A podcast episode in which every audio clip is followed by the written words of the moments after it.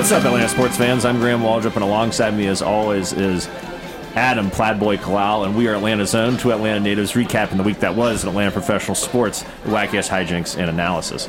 Adam, how's it going, sir? I should have called you George Lucas, Adam George Lucas Kalal, because all you do is wear plaid.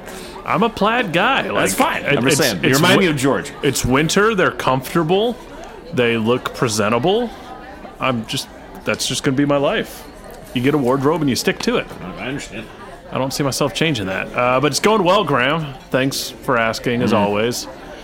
Um, I don't. I don't know where to start this week. Well, we should tell everybody where we are. I miss Jared. I'll tell you that much. well, yeah, no, that was a fun show last week, but we should tell everybody where we are, Adam. Oh, that's right. That's Yeah. right. Yeah, it's, You might it's, be it's wondering, not a normal show. You might be wondering why the hell you're hearing all this noise and commotion behind us. And uh, we're at Radio Row in Las Vegas for the Super Bowl. Very exciting. We haven't been since the uh, 2018 Super Bowl, so it's been a while. We're back, having a good time um, in Vegas, doing things we probably can't talk about on the air. That's, that's right. Part Yeah. of our, our termination papers with the the Pigskin Podcast Network, you know, like we had them, you know, by the by the short ones. Yeah, Uh, with Like their that, the contract, I was like, yeah. no, no, no, you can't just end us like this. Yeah. we'll we'll let you off the hook if you pay for us to come to Vegas. Yeah. but they refused to pay for intern Jared. Hence me saying I miss Jared. right. Well, it would be great to have Jared. But he, he, he organized all the flights and all that. Yeah, so- of course he did. He did his job, even though you know uh, he wasn't able to come out. And uh, you know he's been at the blackjack table, craps, sports book, prostitutes. It's been fantastic. no prostitutes. no, thank you, Graham. Yeah. It's a family show. It's a family show, even though you know we dropped We're the family F-bomb. men. Yeah, family men, family show. Yeah, no, great to be here in, in sunny, sunny, dry Las Vegas. Sunny, dry Las Vegas. I think, and uh, a lot of heat Yeah. out here. You know, it's different than that Atlanta heat. Well, it's fun being inside, you know, for most of the day. Right, that's true. Yeah. we've seen a lot of big names out here. Yeah, we You tried know- to get some interviews. It hasn't gone well. Um, we did the last time at Radio Row. We pulled in a random Patriots and Eagles fan, and that was kind of fun. Um, but we haven't been able to get, you know, we haven't been able to get anyone of note. But we might have a surprise for you later in the show in terms of some phone calls. People that couldn't make it to Vegas, but we're still going to interview them. Which is a little silly, but it's just the way things roll sometimes. Do you think it's speaking of silly? Like, I feel like most of these, you know, it's called Radio Row. They're radio stations that Right. have like live broadcasts. Sure. We're not live, Graham. No, there's other podcasts here doing the same thing. Oh, are there? Yeah, Okay. Yeah. Part of my take. Part of my take They're over. They're a Yeah, they won't further talk to us. You know, Yeah. we're, we're, so, we're so, such small time. But the fact that we're here is pretty cool. Right. gotta It, it say. is very cool. Not not the best table, but it's No, a not table. the best table. We're way in the back in the corner, um, and you know, no one really comes by. You get to the part of, of you know an area like a convention or you know whatever set up. Um, you know, we're like just people stop walking, they turn around. That's where we are. Well, I mean, I'm just wearing my plaid. You're wearing the same mud stack hoodie that you've been wearing Yeah. for all winter. You got to represent the company that laid you off. even though we're in Yeah. Vegas now. but um, yeah, let's. Well, I mean, uh, since we're here, Yeah, you know, we, we rented the table. Well, no, they paid for the they table. paid for the table. Come on, now, get your story I straight. apologize. I apologize. Let's go ahead and uh, you know do our normal show, Right. And we'll see if anyone walks by, Right. and wants to talk at some point. Sure. So, um, big thing that happened since we last talked to you guys Raheem Morris was introduced on Monday as the new Falcons head coach at a big old press conference. And um, the one word I could use to describe Raheem Morris is genuine. The guy is unabashedly genuine. Unlike when you hear Dan Quinn at his press conference for the Commanders this week, everything Raheem Morris seemed like um, there's no platitudes. There was no bullshit. There were no real catchphrases or anything like that. This was a guy that is in total command over his persona, and I really enjoyed listening to him. He could have been talking about the most obscure element on the periodic table of elements, and I would have wanted to go home and research that shit because I was like, this, you know, everything he was saying was just popping in my head. I was like, I am buying into this hook, line, sinker, you know, just off the cuff. My reaction. Um, he said all the right things except that Rich McKay hired him, has hired him four times. That was the only only thing where I was like, Ugh. Just because you know Rich McKay's judgment's not great. But other than that, I was uh, I was very pleased with Raheem's press conference. You didn't get a lot of information out of either him or Terry Fontenot. Terry Fontenot was actually at the press conference, which was nice. Um, but yeah, it was just it was just this genuine feeling of excitement and of you know looking ahead to what he can do as a coach for uh, you know the team and how he wants to be connected to the community and how he feels like he's coming home since he's been with prior Falcons staffs uh, before becoming the full time head coach. So I, I, I thought it was it was good overall. Yeah, he uh, he was very very impressive. Um, like you said, just very genuine and just like it just felt like a breath of fresh air. Because like I, I guess I kind of realized is like I've kind of just like known him as like a face Yeah, and like someone you see on the sidelines, but I've never seen him like sit down and he just absolutely commanded the room. Yeah, he did. It was like very, and I, I know like when I was trying to defend Arthur Smith, just because that's what I got to do. I got to, I got to company man. I got to defend my boys. Surprised, whoever- surprised the Falcons didn't fly you solo out here to, to represent them. But when we, when we had the like a testy episode back in probably October, November, where uh, we're talking about Arthur Smith's press conferences and how I kept saying, I don't care what he does at a press conference, blah blah blah blah blah. I cared about this one. Like it, it was such, it was just such a relief to just be like, oh man, this guy knows what he's doing. Right. He's confident. Like he was owning that table. So up with him was Fontenot, who like you know Fontenot did fine, I thought. Yeah. But like he still seems like a little inexperienced, Mm-hmm. and like a situation like that. And uh, Greg Beadles, who's the Team president. team president, Yeah. who I didn't know. I don't know if you knew much about him at all. I know he was an intern, and now he's the president of the, of the team, which is pretty wild. I did gather that. So it, it felt cool. It was like a kind of like turnover, like going in the other direction a little bit from what we had been complaining about with.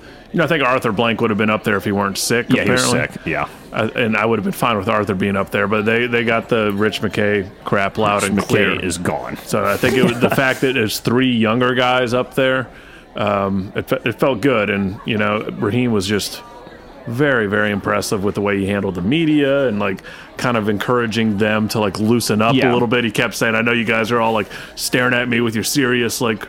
Press faces on right now, but we'll we'll change that. And it's Yeah. just like the complete opposite of Arthur Smith. Yeah, he was trying to be inclusive. He wasn't being reactionary. He wasn't, you know, and they asked him, you know, there's questions about, you know, being on the staff during the 23 collapse. And, you know, he said that loss stings worse than anything. And, you know, they were, they were he's asking- one of us. He's one of us. He, he's not some guy coming in here who hasn't felt the pain and doesn't want to get over the pain. He reminds me a little bit of Dansby Swanson in the sense of, you know, Dansby Swanson grew up an Atlanta sports fan. He knows all the pain and all the bullshit we went through. And so to get a championship, that meant a little more to him because he's been through it since he was a, a kid.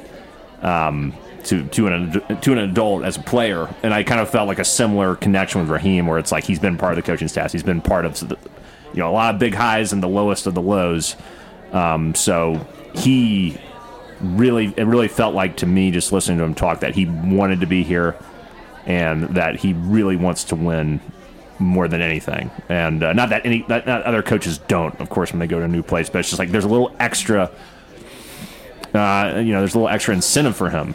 Redeem what happened before, even though he wasn't like chiefly responsible for it or anything like that. But it's like that that sticks with him. That sticks with you. So Yeah, you kind of forget about like assistant coaches and like how much it means to them as well. And like he said, that's the worst loss he's ever suffered in his life, and he has not forgotten about that. So, and he he also addressed like the whole like.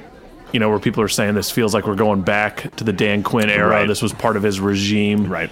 And um, he got asked that towards the end of the press conference, and he was basically saying, "Look, like I did learn from Dan Quinn, but he also kind of said, like, you know, I also don't do the platitude thing. I let the on-field product speak for itself versus like the slogans and all of that. He, he obviously said it a lot more Right. majestically and uh, yeah, You know, a little, uh, little more eloquent than what what Dan Quinn could could conjure for sure. he he didn't like Shit pu- on Quinn. push yeah Right. push Quinn down or anything. but- Yeah. You know, contrast that with Dan Quinn's press conference as the new commander's head coach. He says, you know, I'm gonna I'm gonna take a moment and, and swear. You know, I swear a lot, but I don't do it at press conferences or something like that. And you can just tell he'd been working on this and rehearsing this all night Yeah. the night before and just goes, I just can't wait to do hard shit with good people, or there's nothing that I like more than doing hard shit with good people or something like that. It just felt so fucking forced, man. I was like, get out of here. You know what? I'm glad you're in Washington. I'm glad you're a loser franchise. You're going to stay that way. Yeah. Not to say we aren't losers, but big time loser franchise, big time loser in Dan Quinn. I gotta tell you, Jared. Like I was re-listening to our episode, and Jared's statement really hit hard with me. It's like, just like no one cares about you, no about our organization. Oh, Falcons, no. Jared saying that We're small potatoes. I was like, in my head, like we've been like a good organization for a while. Like every single year, we come into it thinking we can win, you know, ten games, get in the but- playoffs, but we haven't won in eight years. It's yeah, crazy. Yeah, we haven't gone to the playoffs since the 2017 season, and we've only had two winning seasons in the last 10 years. I feel like we've been better than that. we, we haven't. We- we- Obviously not. Well, we, we, you know, we also, you know, when we became adults, is when the Falcons kind of became adults. You know, that's when Matt Ryan was here, Mike Smith. You established a culture of winning. Maybe not winning the big prize, but we were in the mix every year. From, from the 2008 to 2012, we had a winning record. We won playoff games. We went to the NFC Championship. Um, and then after that, you know, we had a three year downturn and then came back up with the Super Bowl appearance and then winning a playoff game the year after that. But since then, it's been dog shit. But we have this thing in our heads. We have this this pedigree. I think you know in our heads where we're like we have been serious contenders before, and it wasn't that long ago. Like we can say, yeah, two winning seasons in the last ten years is, uh, is atrocious, absolutely. But We remember there was the a winning. time. Yeah, we remember. there was a time when it wasn't like 25 years ago where we were good, you know, consistently. But to me, even though like we are running it back a little bit after like this press conference, like it, it does feel like a new era and one that can be ready to go quick. I hope so. And it still comes down to quarterback. They were asked about that, Fontenot and Raheem Morris, and they were very open about, or they they were open in the sense that it was like it could be anything. It could be free agency. It could be the draft. It could be a trade. There were no like definitive answers, which you you hope they wouldn't give because then you lose all power in negotiation with anybody if that's the case. So it's like it's anybody's ballgame. But it became clear that there's no chance in hell Desmond Ridder or Taylor Heinicke will be considered for the starting quarterback position because like Fontenot went on, you know, was, he's like they did good things, they did bad things. Uh, you know, we appreciate what they did. You know, it was very much like thanks but no thanks. Like we're moving on from that. Yeah. And it seems like those two have a great connection. Uh, Fontenot and Raheem. Fontenot and yeah, Raheem, there's yeah. there's a good chemistry there. Yeah, they, they seem like they're man crushing on each other yeah, a little bit. Do you see the, is- the the photographs? no. They they're just like look like they were three drinks in to a night out on the town or something. They just look so happy. Yeah. You know, and they like look like they genuinely enjoyed each other's company. Well, I'm sure like the whole like coaching search was so stressful for both of them, and then Fontenot was talking about how Raheem's a FaceTime guy, so he's been like FaceTiming him every day. He's been FaceTiming with his family, so it's been like very like it's only been like ten days at the time Right. of the press conference that he was hired, but I feel like they've they've connected very quickly. I still remember the awful, awful Falcons video that was posted like right after uh, Arthur Smith and Fontenot were hired, where they like met for the first time, like in the middle of Mercedes Benz. Yeah, and they're like, "Hey, man, It was hey. so it was so awkward." But uh, and another thing too, I think the biggest difference is, is this is someone Fontenot wanted.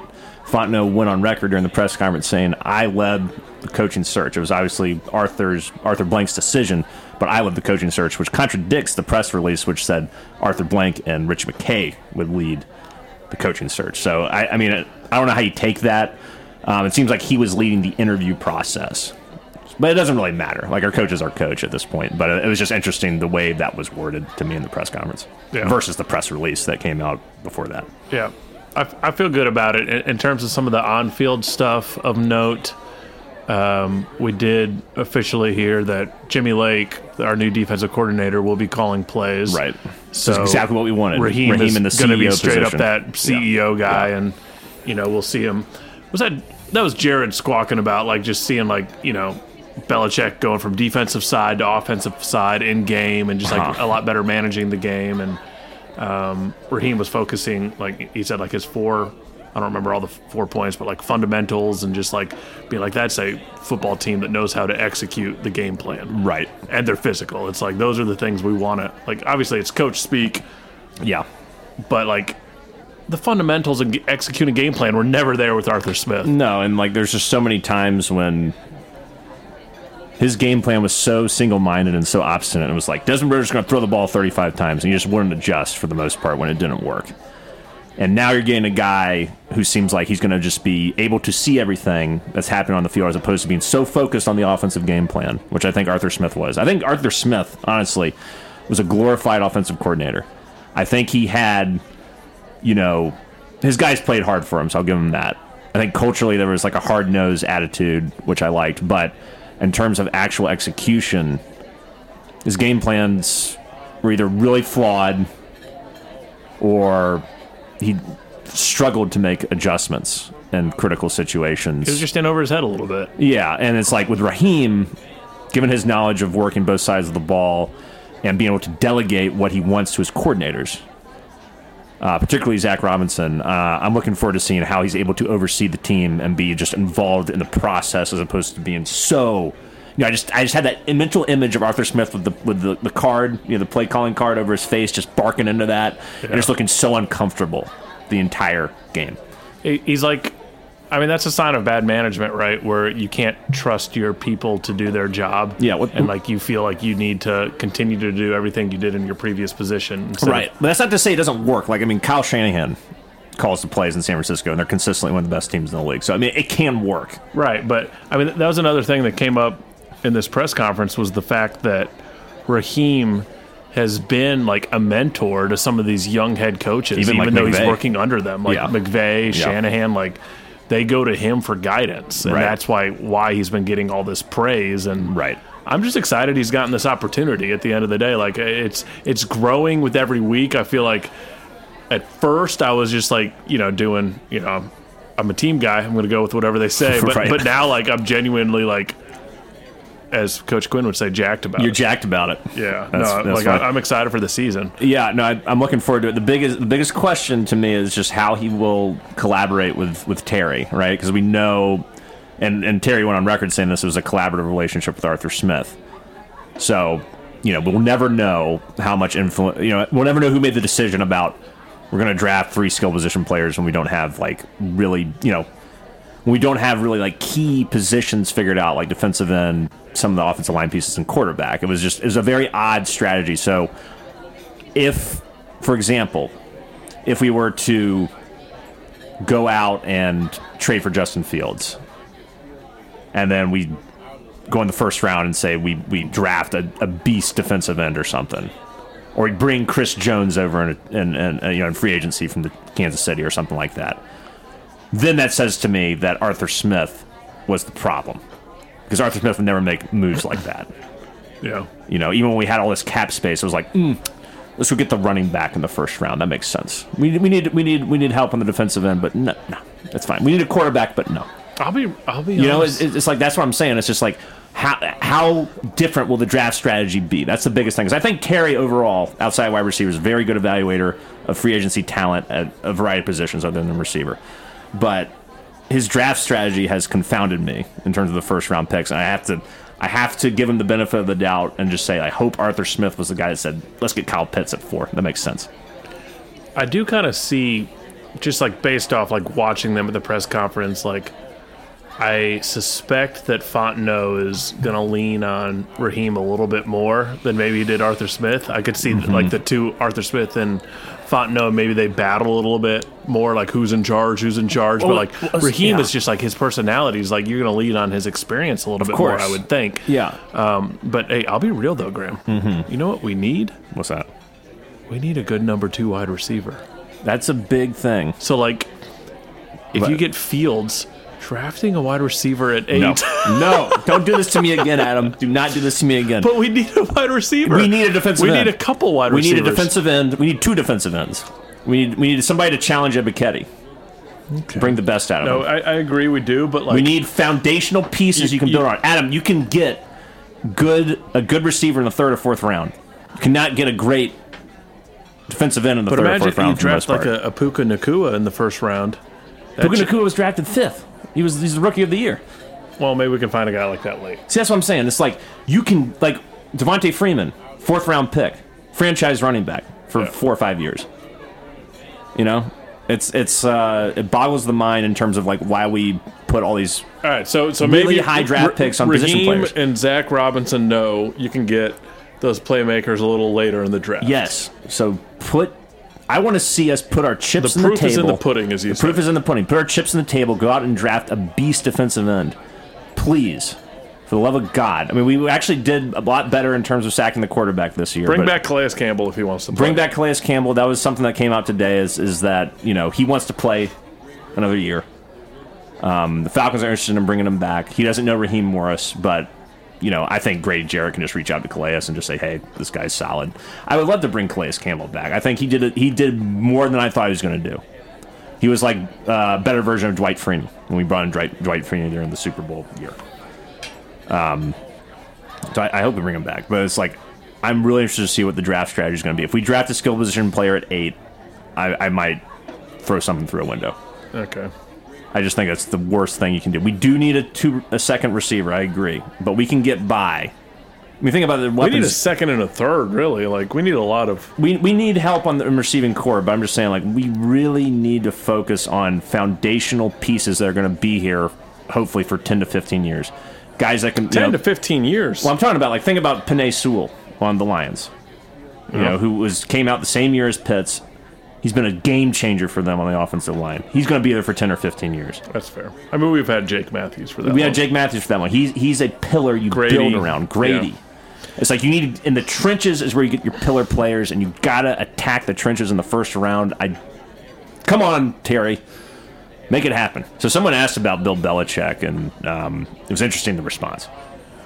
Yeah, so I mean, basically, they said that everyone they interviewed was a serious candidate, Right. including Bill Belichick. So they were straightforward about that. But at the end of the day, they just decided that Raheem was the best candidate for them this time and place, which is fair. You know, I think Raheem has sold himself on us a little bit. I could see him doing Yeah. that to them as well, obviously. Uh, but then Boomer Esiason, who's a well-connected guy, top guy at ESPN, CBS, but sure, whatever. yeah, one of those Major networks. network, Hall of Fame quarterback, right? right? Will never work for CBS. He's got a lot of sources. yeah. Uh, he he's he claims that uh, we did offer the job to Belichick, and Belichick turned it down. I think that's So if that's true, that was like changes the narrative completely. Maybe it was a little he said she said. You know, it's just like I talked to an NFL executive who said this about. It's like I know someone's brother who knows someone's sister who knows a guy who knows a guy who knows a guy. Right. So Um, so who knows if there's any verity to that? But it was interesting to, to hear that, and it could have been a thing where, you know, it could have been a thing where it was like uh, you don't have unilateral control, and Belichick said, "Fuck off." I'm guessing that's what it was. It's like we're not going to give you five years. We're not going to give you like it's not your team. You need to work with Terry. Right, and then If you want it, it's yours. right, that, that, I could see that being a thing, and he his his pride said no, Yeah. which is Or at that point, he decided, you know, let me step back. Let me see what pops up next year. Right. Cowboys, blah blah blah. yeah, like the Cowboys could be a really because McCarthy's contract is up after next year. If they have another divisional round exit or, or they miss the playoffs, McCarthy's Well, every year there's there's like six to seven openings. at least, and I think there are eight jobs this year. Yeah, so you don't need to rush into it, but So. it's fine. I think we're we're mo- like we've moved beyond We moved forward. we moved beyond Deshaun Watson. Let's move beyond Bill Belichick. Yeah, I will say this: at least the decision not to bring in Bill Belichick isn't as bad as pursuing Deshaun Watson. There isn't an avalanche effect to not bring in um, Bill Belichick, whereas there was of trying to pursue Deshaun Watson. Yeah, I mean, I, I just feel good that I, f- I feel like we have a good person running this organization. Well, like uh, as our head coach at least, As our head coach, yeah. a lot of influence on the organization. So like that's that's a good place to start. Yeah, And like he at least appears to know what he's doing. Right. And with it's so interesting thing about the draft because there's so many quarterbacks you can go out and get. There, there's so many different ways to look at it. You know, we all know about Caleb Williams from USC, very highly touted. Jayden Daniel is still my guy from LSU. I think like I would love to get that dude if he could beef up a little bit. But there's just and then there's the, you know the option to potentially trade for, for Justin Fields. There's the option to sign Kirk Cousins. You know, there's so many ways you can attack it we're at such a critical position with this franchise where the, the fans are desperate. We are desperate, absolutely insanely desperate for stability at the quarterback position, which we knew for 15 years with Matt, and we haven't had since then. And it's at their feet. It's at Raheem Morris's feet. It's at Terry Fontenot's feet to figure out what the future of this franchise is at quarterback. Is it a short-term answer? Is it a long? Is it a, hopefully a long-term answer? And I'm excited because we also have a lot of cap space to do other things too. So it's like I am really looking forward to when the actual offseason starts, which I think is in March, when free agents can actually start signing uh, to teams and things like that, and then the drafts in April. Like this is such a big, big offseason for this franchise, one of the biggest of all time to me in terms of like we got a new coach, trying to turn a page. We got a decent roster that could become a really good roster. I think um, if if we handle the draft and free agency right. So it, it's just it's a really it's, it's honestly an exciting time to be a Falcons fan because even though our gut tells us to doubt, the heart tells us uh, you know brighter horizons might be right in front of us. It's, it's a really interesting time to be a fan of this of this team. Yeah, I, I feel good about it. I mean, obviously we've got what six, seven months until the season. We're still in the current season. We're still in the current season, Super Bowl Sunday has not happened yet. right? But yeah, we got those those uh, free agency draft on the horizon, and um, more importantly, spring training's about to start up. So like we'll forget about this for a while. Pitchers and catchers report next week. yeah, so we got we got that coming up. Um, I think. Did you need to take a break before we talk about Hawks? Or should we get right Uh, into it? Yeah, let's take let's take a break before we talk about the Hawks, and um, we'll come back. We'll hit we'll hit the tables for a little bit, and then we'll be back to, to, to wrap up the show. That's Actually, there's going to be a lot more of the show, but we're going to hit the tables for a little bit. Okay. Okay. There we go.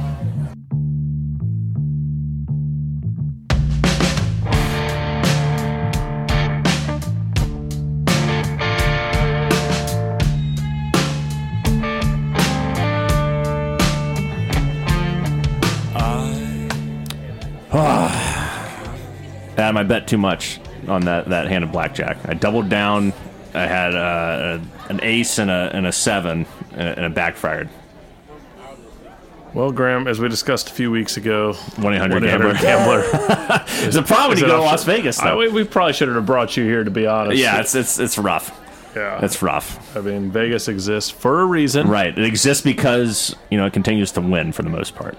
At least you only gamble in, in Vegas. It's like you're not at like the Texaco up the road from us when we're back in Atlanta. Right. Um, just like playing those fake gambling machines. What do those even do? I don't even. Do you get store know. credit with those? Those don't know. gas station machines? in I'm not sure. I'm not sure how it works, but I do know that. You should investigate. That seems like your next move. well, well, sports gambling is on the ballot this November to be legalized in Georgia, like online sports gambling. yeah. I encourage people to vote yes. So that's just a yes or no. Yes, just a yes or no. I will be voting yes. So once that happens, can casinos come, or is that just? I think it's just online sports gambling. I think there's a whole other thing that has to happen for casinos, but at least you can say, hey, you know, like when the Clippers and Hawks played this week, I was like, man, I would bet like 200 bucks on the over, and it wound up being 149, 144, and I was like, yeah, the over the over under was like two 220. That got bl- blown away. You know, it's just Yeah. like there's just so many obvious things that happen. You could just win money on, and it's like, why can't we just have that? I think it wrecks lives. I don't know. It can, but like you could say about anything. Alcohol wrecks lives. Cigarette smoking wrecks Yeah. lives. No, it's- it's Like- a like, personal You can be addicted to anything. It's a personal decision. Yeah. I, I agree with you, Graham. Yeah, Free like- market, let it run. Yeah, exactly. Create jobs. Can create more jobs. No one can say no to that. So anyway, so uh, today was the NBA trade de- trade deadline. There's a lot of rumors about Dejounte Murray in particular. It's like for the last like two months, ever since it was established that the Hawks were going to be a play-in team at best. Rumors about Dejounte Murray everywhere, going to the Lakers, the Pelicans, whatever. And I was like, and you know, the funny thing that happened last night is we were playing Boston, and it was reported in the morning that Dejounte wasn't going to play. And I was like, oh shit, he mu- there must be a trade in the works. But it, I know, he just had some back tightness and didn't play in the game last night. And then three o'clock ro- rolls around, and you hear all these other trades that happen, and no, there was no major blockbuster for the most part in the NBA. But Dejounte wasn't traded, and in fact, the Hawks did nothing. Zilch, nada. This all comes back to my theory that just don't listen to rumors at all. Yeah, They it's a never bunch of bullshit. Like I knew this wasn't going to happen. Like especially once they started. Like they've looked better the last like you know seven games or so. Yeah, they played better. They went on a four, uh, season high four game winning streak. And then like you know they lost the last couple, but it was against like some of the best teams in the league. Yeah, like the Clippers have won. that Clippers team is loaded, dude. They're, they're really good, and they they started the season not playing well, but they Russell really turned around. Russell Westbrook around. off the bench. Yeah, it's like Harden, Kawhi, Russell, Paul George. Paul George, um, and they got a bunch, and they, they even were missing their starting center, Ivica Zubac, who's a really good player. So like, and they still won the game, and they've won twenty. Like a- as of that game, they won like twenty five of the last thirty. Like they're they're really good. but the Hawks hung with them. And we we hung with them, and we were missing Capela. We only lost by by, by five points. oh, Bruno Fernando got involved. Bruno that. Fernando was getting involved. Uh, Onyeka Okongwu, since Capela has gone out, is averaging like eighteen and thirteen. Honestly, this guy needs to be the starting center. But Capela's been good too. Capela's not been bad. He was great in the Warriors game where he got injured. He had like 18 and 14. But like but hopefully, yeah, this is an Onyeka's chance. To, Onyeka needs to establish himself here and say, "I am here. Look at me." Because I really like his game, and even uh, the more impressive part about Onyeka is the fact that he's like six eight and banging in the post, being aggressive. He's making one or two three pointers a game and playing good defense. Like I've, I've always liked Onyeka's game, and he needs a, a time strong. to shine. And he needs, and if Capela comes back, start him. Start him at the four. I don't need to see Sadiq Bey. I know he scored 24 last night uh, uh, against the Celtics, but I want to see a guy that is blossoming over Sadiq Bey. Sadiq Bey is inconsistent. DeAndre Hunter is inconsistent. Well, I think- need to see those guys. I think. DeAndre coming back has been a factor though in terms of we go kind of back and forth on his defense, but I think him being there, he was a presence. Well, he was great when he came back in the uh, the Clippers game. He scored like 24 off the bench. But he had limited minutes. limited minutes. He didn't do as well against the Celtics, but that's just DeAndre Hunter in a nutshell. He'll have a game where he's fantastic, and then he'll have six games where he's just mediocre or below average, and it's just really frustrating to watch that because the talent is there. He's still young, but he can't stay healthy. He can't get in a rhythm. Number four overall pick, Graham. Yeah, I mean, Okongwu's the number six overall pick. Yeah. you know, and I think Okongwu shows more consistently than uh, DeAndre Hunter. I would say. But at the end of the day, didn't trade De- Dejounte. Like I don't see how you could have traded him and gotten as much value back. you'll never get three first round picks for for him. No Yeah. one's going to do that. so Even though he's been playing really well ever since the trade rumors started heating up, it was like Dejounte just has gone nuts. so this this is what we got. We just got to hope that uh, Coach Snyder can mold him. No, this team is what it is. Make it this, happen. this team can't play defense; it can score, but it's like there's so many pieces that are just wildly inconsistent. We already mentioned Hunter and Bey, Bogdanovich. It's all over the place. There's some nights he'll, he'll he'll drop 24. There's some nights he'll be, you know, two of 15 from the field. It's just it's really frustrating. I think depth depth is a big issue as well. Depth is a Like, huge issue because we, we we're so injured. It feels like every. I think there's only been like 12 games or 15 games or something where we've had our you know proposed like eight man rotation in place. I'm still that- shocked. that's that- healthy. I'm still shocked that AJ Griffin's just like a a non-factor. Even it's like we're giving minutes, to, meaningful minutes to like Garrison Matthews and Patty Mills. Oh, I, I guess And there's nothing against those guys, but it's like I like to see AJ Griffin. I can't remember if we discussed this. I guess he's got some like um, mental health issues Oh, going it's like on. a Calvin Ridley situation. I think not the so. gambling, but so I think mental that health. I think Okay. that's playing a Okay. factor. I, I didn't. I, okay. yeah. Yeah. So that makes sense because That I, makes I remember squawking about this on the podcast a few weeks ago, and then I actually looked into it. I was like, "Wait, why the hell isn't this guy playing?" And I think that's that's why. Yeah. Okay. Yeah, because over like Garrison Matthews and Patty. Although we're, we're Patty Mills guys, you were Patty Mills. I like guy. Patty Mills. I mean, Yeah. he, he's he's done well in limited action. Um, Alexa and I went to the, the game against the Suns, which was which was pretty fun.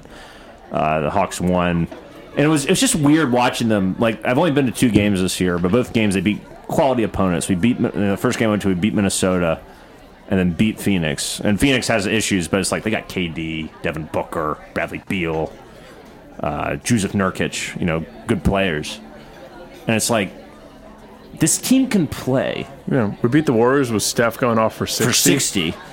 You know, and the Warriors, I would say this, the Warriors are very top heavy. It's like Steph and the rest and Jonathan Kuminga. It's like that. Those are the, really the only guys that really do anything on that team. Like Klay Thompson is not what he was. He just shell himself. Draymond shell himself as well.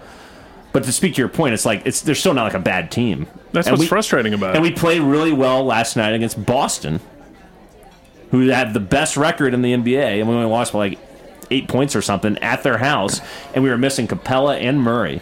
And despite that, we still hung with them. We are still in the game, so it just proves that like there's something with this team. They just can't put it together as currently constructed for whatever reason. Um, no, I think a lot of it comes down to just consistent performance and health. So there you go.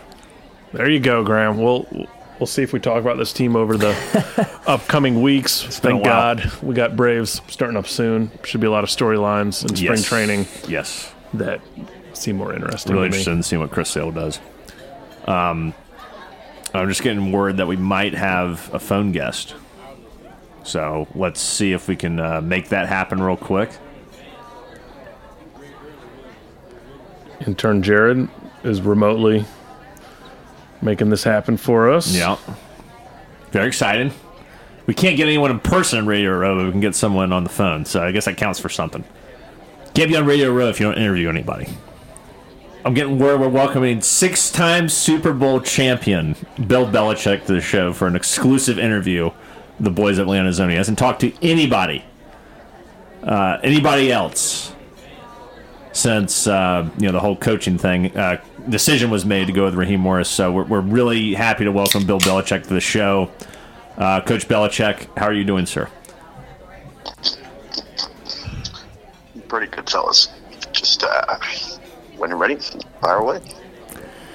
So, Coach, uh, one of the big things, obviously, for for us as Atlanta sports fans, was you know the anticipation of you potentially becoming the head coach. Um, can you shine a light on on what happened in the interview process uh, with Arthur Blank, Rich McKay, Terry Fontenot?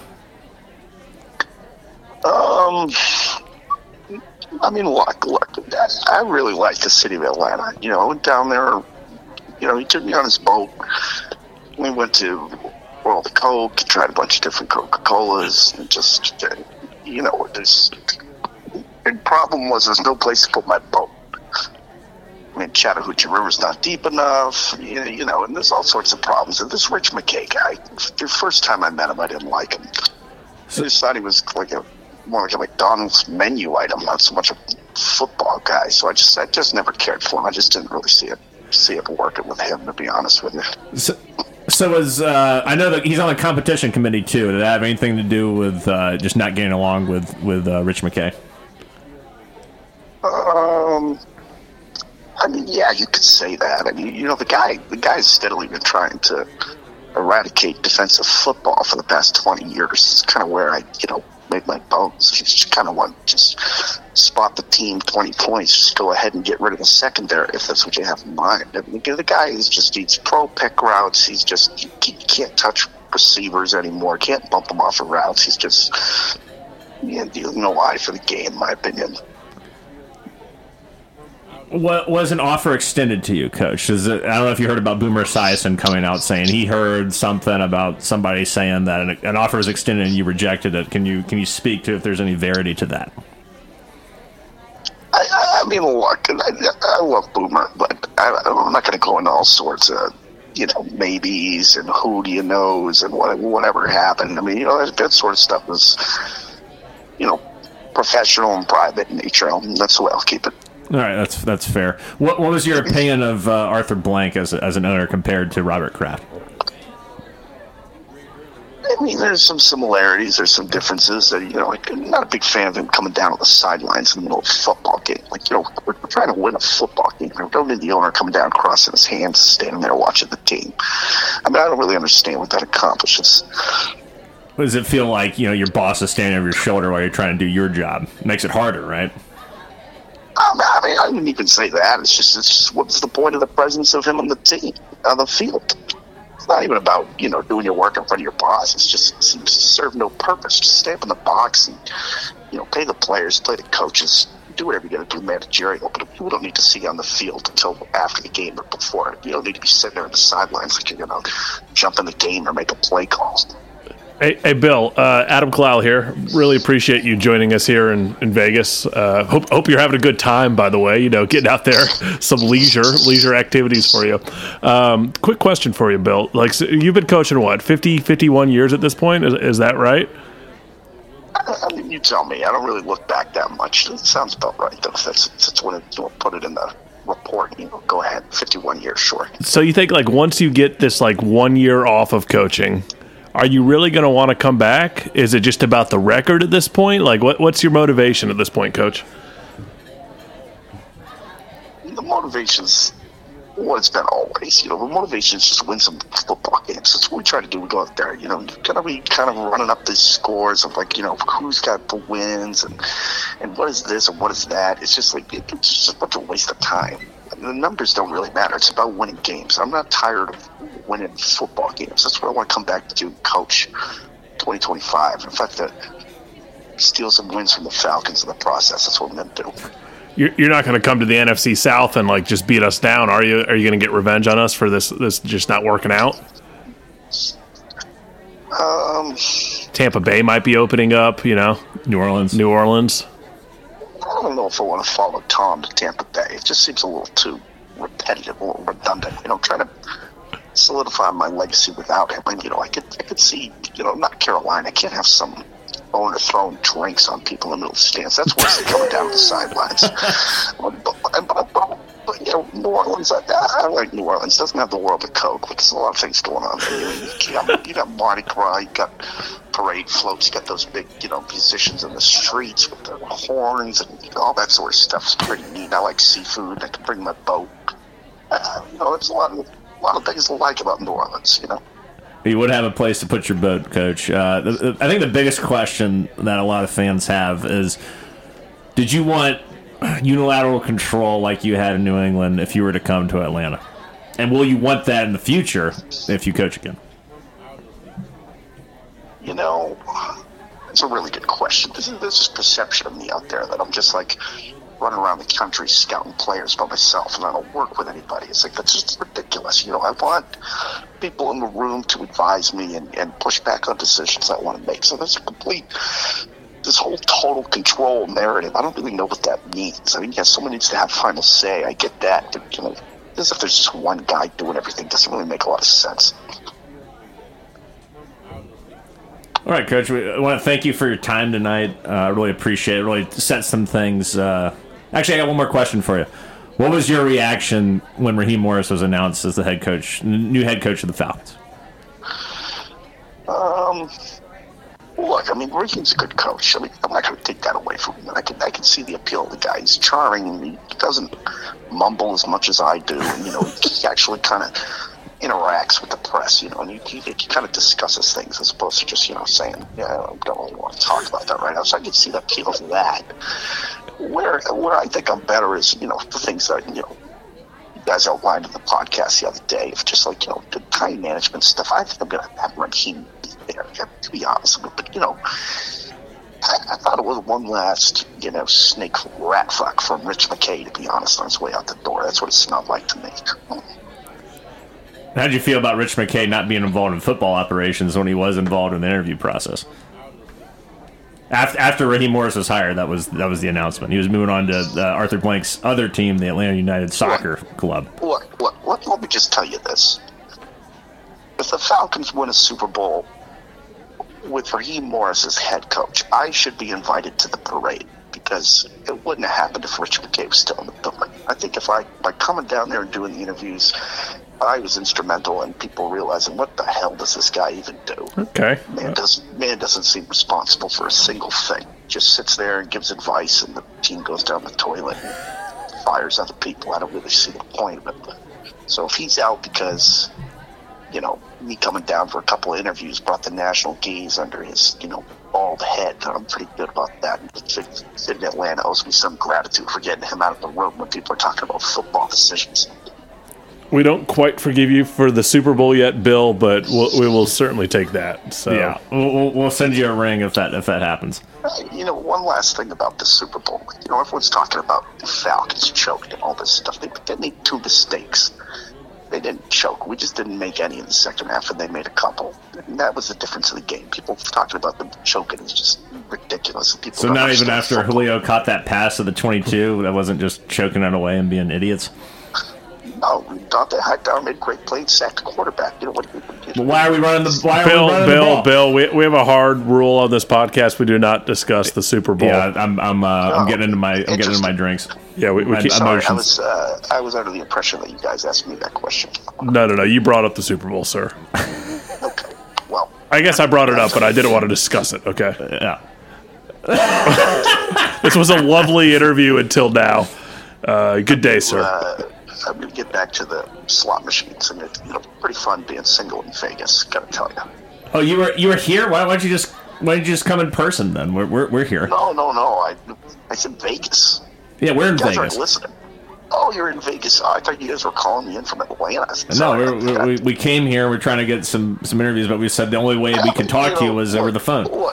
Look, fellas, don't take this the wrong way, but I don't want to spend any time with you on like a face-to-face basis. You know, this this sort of thing works for me. Call me every once in a while. You want to know what I'm thinking about the Falcons or the football league overall? I'm cool with you, but we're not gonna. We're, just not gonna do that. We're not gonna be hanging out, having drinks, and, you know, talking shop. It's just not gonna happen in person. Okay. We want, to, we want to thank Coach Belichick. We appreciate coming the time either Yeah, way. no, thank you. Either way, we're, we're very very appreciative, and we're glad that we have your side of the story. It's, it's all been just one sided so far. So so thank you, Coach, and uh, have fun in Vegas. Maybe we'll run into you uh, on a table or something, or in the sports book. Uh, appreciate the platform, fellas, and uh, yeah, see you down the road. Coach Bill Belichick, uh, six-time Super Bowl champion, joining the boys of Atlanta Zone. What an interview, Adam! That might have been one of the, the best interviews we've ever done. You could I don't know if it was the best, but it was uh, it was entertaining. I think. I think you could tell that guy's done a thousand interviews. he's just uh, he he didn't have a lot of patience for us, which is fair. I mean, we're like what? We're neophytes. I thought we were gonna have like a little post interview recap off air, but Bill just hung up on us. He just hung up on us. I, res- um, I respect it. I, I I respect it too. I mean, you know, the guy can do what he wants. You win, you win six Super Bowls, you could. I don't know. You can hang up on a couple of uh, guys who've been doing a podcast for seven years. and we're only here because we really strong armed the the Pigskin, Podcast, Network. Yeah, exactly. Yeah.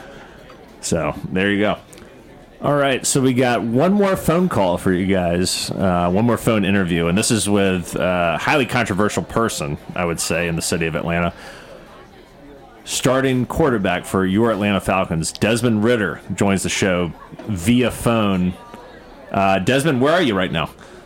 Uh, uh, I'm currently on the road right now. I'm uh, still I'm still not sure if I even have a job, uh, so I'm just taking a look at other options. Well, how concerned are you uh, right now, Desmond, considering that you know they said the the quarterback search is wide open? They might go uh, free agency, draft, trade. Uh, that doesn't seem to include you. And then and Terry specifically called you out in the in the in the uh, press conference and said, you know, we appreciate what they did, but uh, you know, in so many words, we're, we're trying to move on. How does that make you feel as a competitor? Well, you know, like Arthur Smith used to tell me, uh, life's a competition. Uh, Like I had to compete with Heinicke, I had to compete with with everybody before Mariota. I I'm okay with competing, and if they if they want to throw me under the bus, sure, I'm going to compete under the bus.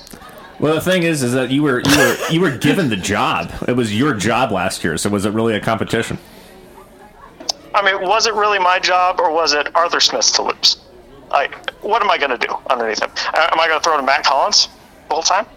I got Kyle Pitts right here. You didn't throw to either one of them the whole season. It felt like to me from what I watched. I mean, I know you threw it to Kyle every once in a while. That one pass in the Commanders game was brilliant. Um, but Matt Collins underutilized. It felt like to me. Yeah. Oh, well, I mean, when when you got the eyesight like me, I mean, I, I got to go in for LASIK uh, in a few weeks. So when I get that done, I'll be throwing well over seventy percent. Jameis Winston just got that done as well, so that I, I look forward to that. Let me, let me ask you, Desmond, uh, Adam Kalal here. Uh, I really appreciate you joining us. By the way, um, has Coach Raw reached out to you yet? Who? Raheem Morris.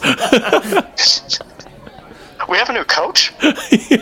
yeah, you didn't realize your boy Arthur's gone, I got I, I got to call Terry. But Terry's still here. Well, Terry was Okay. saying he Okay, good, appreciates good, good. Uh, your service, but it's time to move on. But uh, for real though, Desmond, like, do you see a world where, like, obviously you did have the opportunity to start last year, and you know, ups and downs. Like, I, th- I think a lot of us would agree that we saw some potential, but obviously the turnovers, I think you would be the first to admit, were a concern. But at this point, you know the team. Like, would you be willing to come back in like a second string quarterback scenario, or are you looking for a fresh start? listen, I'm I'm here to compete. I still got my rookie deal. I'm still making money. Uh, I, I mean, let's let's face the facts here. Like my my interceptions, yeah, they got the better of me last year, and I still got to compete to make sure to reduce those numbers. But uh, it may not happen. So, I, I, the one good thing I have, the one good thing. Now, listen, Adam. I, I appreciate you calling me. I appreciate you having me on. But uh, I have I have trouble when I'm out on the field. But when I'm off the field, my leadership qualities are top notch, and I think that's the, the best place for me to be. I I also heard that your memory is great. You can remember like what happened on third down against uh, some other Conference USA team when you were at Cincinnati in the middle, like week eight of the season. Yeah, that's exactly right, Grady. I have I have the best memory. Yeah, that's that's, that's good quality. Terry Fontenot spoke highly of you during the, the the the process before you were drafted. He was like, his memory's so amazing. Like we, I'm really really interested in this guy. Uh, uh, you know, so Yeah, it's it's sharp like a tack. yeah. So Attack that's been used way too much, but yes, like attack.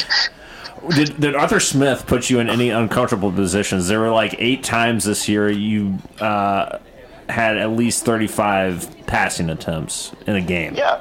Uh, Yeah, did- was that Arthur Smith uncomfortable put- for you? Yeah, I was uncomfortable, uh, like in the huddle, at, like in shotgun. Uh, yeah, give me I formation. I have no idea where I am. Oh wow. Okay. So when so when you're like when you're when you're when you're dropping back to pass, if you're that uncomfortable in all those different formations, uh, it makes a lot of sense now that you would just lock on to like one receiver. Yeah, five step, three step. What's that? Would you say it would have been beneficial to you, Desmond, if you played more than one series in the preseason? Practice makes perfect, and uh, I- I'm not. So I mean, you competed in practice, though, right? I, I did compete. I did compete. You you can't fault me for that. How did it feel to be on the uh, the quarterback sort of musical chairs throughout the season? Whereas, like you know, you were you were you were the starter, and then Heinicke comes in uh, the, the game against Tennessee, and then Heinicke gets hurt. You come back in in Arizona, then you take over, and then Heinicke comes back. It just felt like uh, it, it felt like Arthur Smith was trying to just throw you guys into like a cockfighting ring to me. Like it, it was ridiculous. I, I'm sorry you were treated that way. How did it feel to you? Yeah, I, I appreciate that. Uh, I, I appreciate that. Uh, uh, listen, uh, when competition happens, competition happens. Arthur Smith, he likes competition. That was the number one word he said to me: competition, competition, competition. So if I'm getting, if I'm getting going to second string, going to first string, going to third string, going to wherever I need to go, I'm there. I'm there for this team. I, I'm here for the Falcons. This guy's Until going I'm to not, compete. until they He's cut gonna me, compete. I, I'm here for the Falcons. Yeah. So, what what is your ideal? I mean, so I think the, the He just wants to compete. well, he wants to compete, but here's my question: the competition that you're going to face, it, it feels like the Falcons want to get someone else in here to be the starter. How does that affect your competitive feeling heading into uh, training camp? Listen, I, I've been in this situation before. I've had Mariota in front of me. Top level competition. Heinicke, top level competition. We're talking about the likes of a Brady or a Manning. Heinicke's right there. Mariota's right there. So I'm, I feel like I'm right there with them. You're competing, Bo. Yeah. You're competing. And I know you model a lot of your game after Mariota, right? Yeah, yeah. Uh, that's that's why that's why Smith brought him in. You know, yeah, it really, it really showed. I can year. respect that. I mean, from the best. That's what Graham and I are out here doing on Radio Row here in Las Vegas. We're competing with Boomer Esiason, you know, Rich Eisen, the best of Part the of best in the business. Oh, yeah. Me and Graham, we're just competing, Desmond. That's all you can do, right? Yeah, you're right there. You're right there. Just like me. Just like me with Tom Brady. You're right there with them. Yeah, we, we, we're the Desmond Ridder of podcasts. And That's a compliment. That's a compliment. That's a Um, compliment. Desmond, I want to thank you for your time tonight, and uh, I hope you're doing well out there. We look forward to the competition that happens at the quarterback position in training Well, camp. uh, yeah. Uh, thanks for the time, Gabe and uh, and Abe. Uh, thanks for the time. I, I appreciate it. And remember, memory sharp as attack. I'm going to remember you. I'm going to remember you when you You're guys going to remember get this paid. interview, and you're going to Yeah. look back four years from now. You can say at, uh, at uh, 8:20, 8:25 p.m. Uh, Eastern Time. I, I talked to these guys. Yeah, yeah, absolutely. You're the man, Desmond. We really appreciate it. Yeah, that's what I'm here for. Being the man. And that is Desmond Ridder, former Falcons starting quarterback, talking to the boys at Atlanta Zone. Get me Terry. Get me Terry. I, I need to call. I need to talk to him. We'll, we'll, we'll try to track down Terry. He might be here in Vegas. We'll, we'll, we'll, we'll call you if we find him, Des. Right. Oh, I'm still on the phone. Oh, okay. Oh, sorry. You weren't supposed to hear that.